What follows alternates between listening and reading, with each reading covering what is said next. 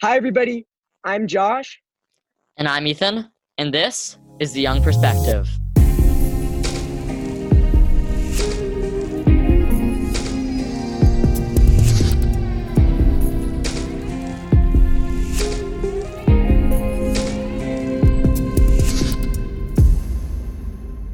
So, today, everybody, we're giving a little bit of an election update. A lot of things have happened.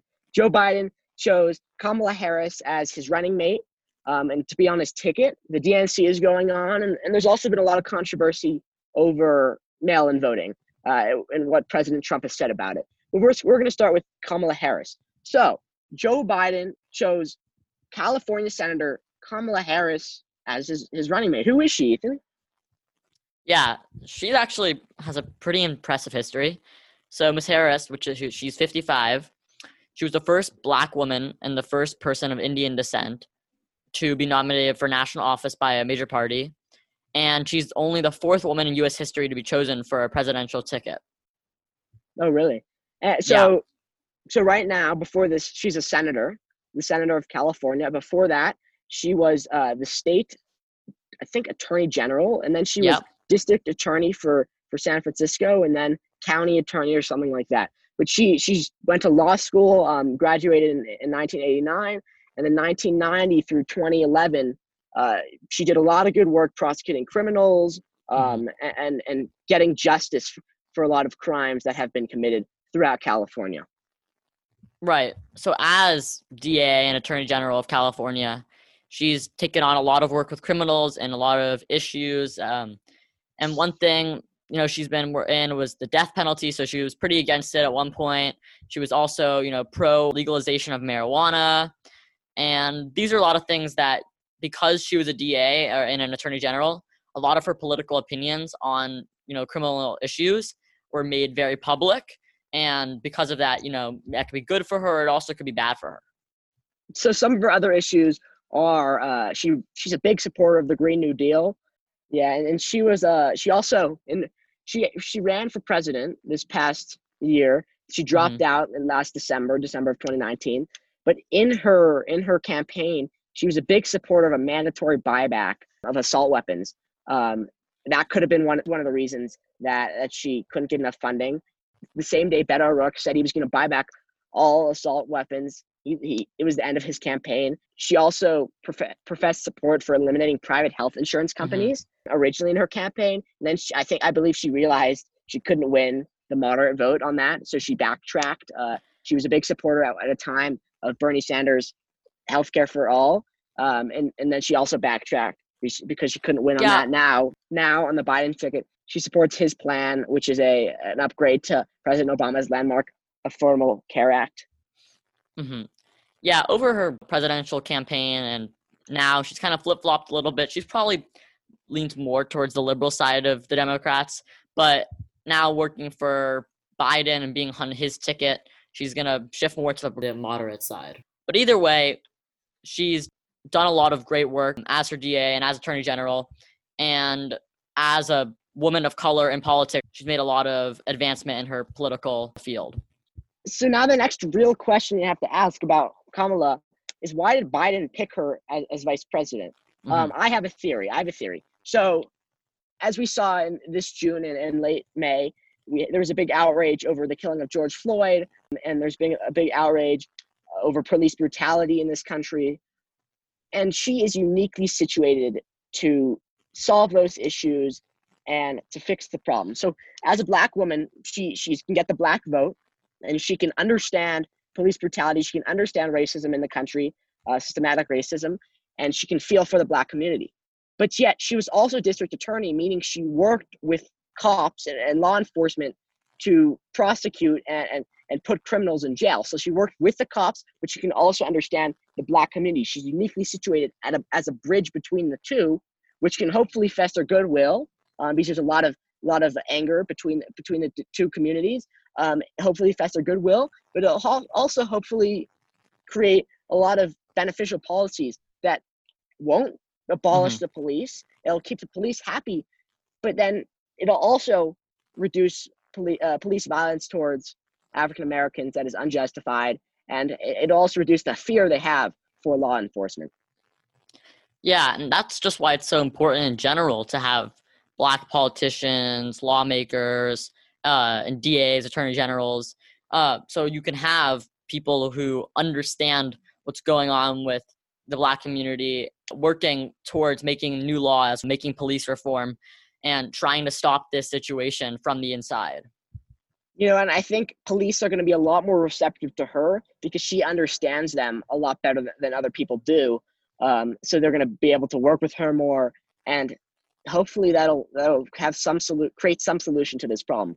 I think the other other reason Biden chose her, or I guess that she's a good fit, is that she represents a lot of women in this country. So we've seen in the last 20, 10, and really five years, women have been making their way into industries, into jobs, into places that men have dominated for tens or hundreds of years, right? So women are there.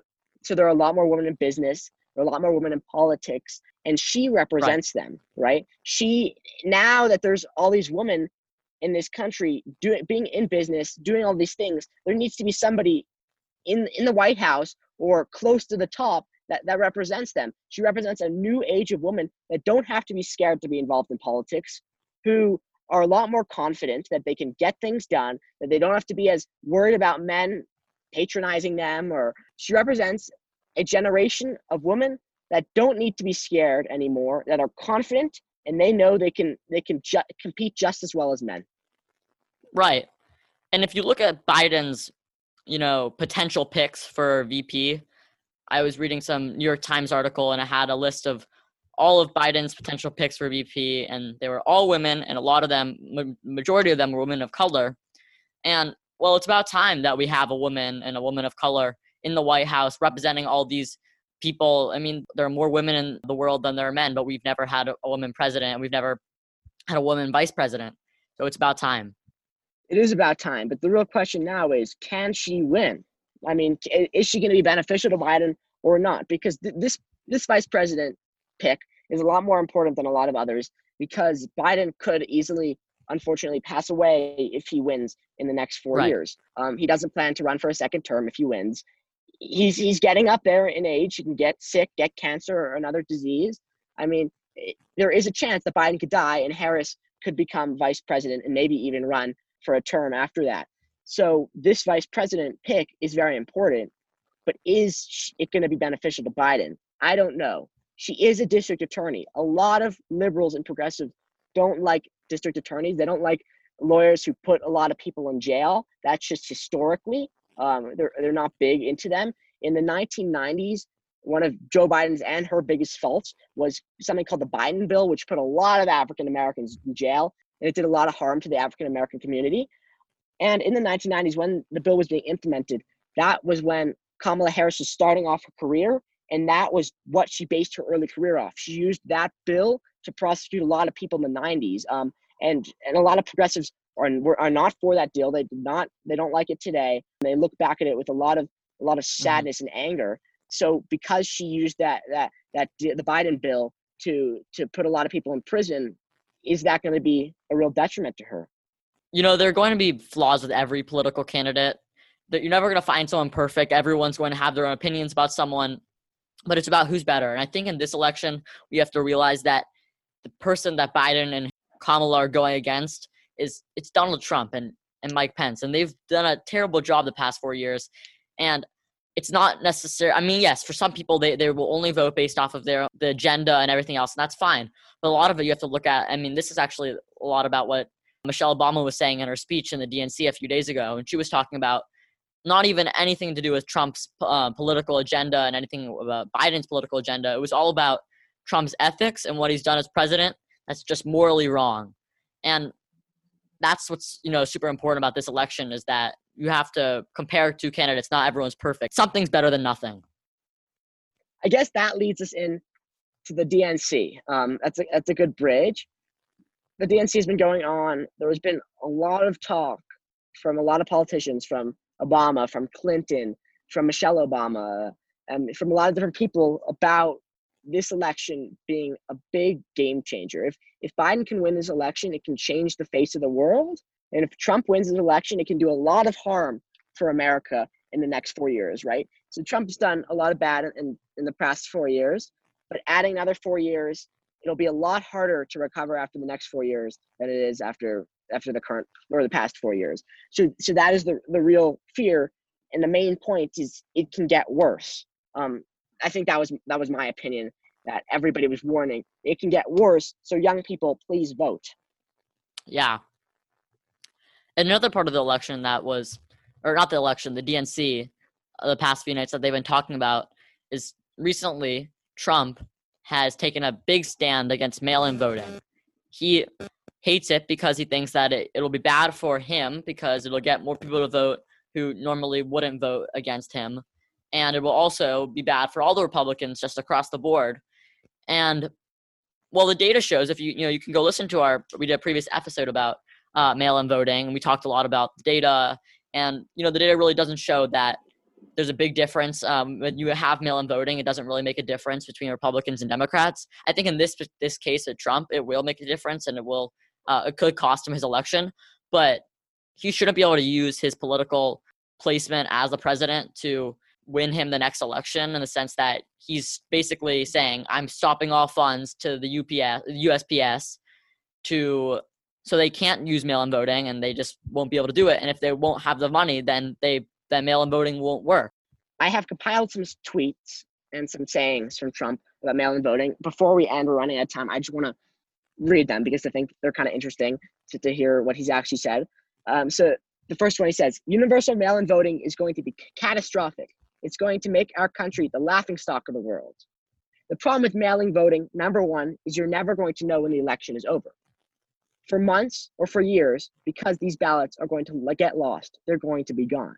And then the last one, the funniest one, is now they need that money in order to make the post office work so it can take all of these millions and millions of ballots. Now, if we don't make a deal, that that that means that they don't get the money. That means they can't have universal mail-in voting. They just can't have it. I just think that was so funny. He just take taking away something that is so inherent to American democracy. He's taking away people's right to vote and he's suppress, suppressing. I mean, he's suppressing voting, and that is that is democracy. Democracy is being able to vote for your for your elected officials. Does that make us undemocratic? Does that make him undemocratic? I mean, it's just unbelievable. I don't think I've ever heard of a president trying to strip our country of its democratic values.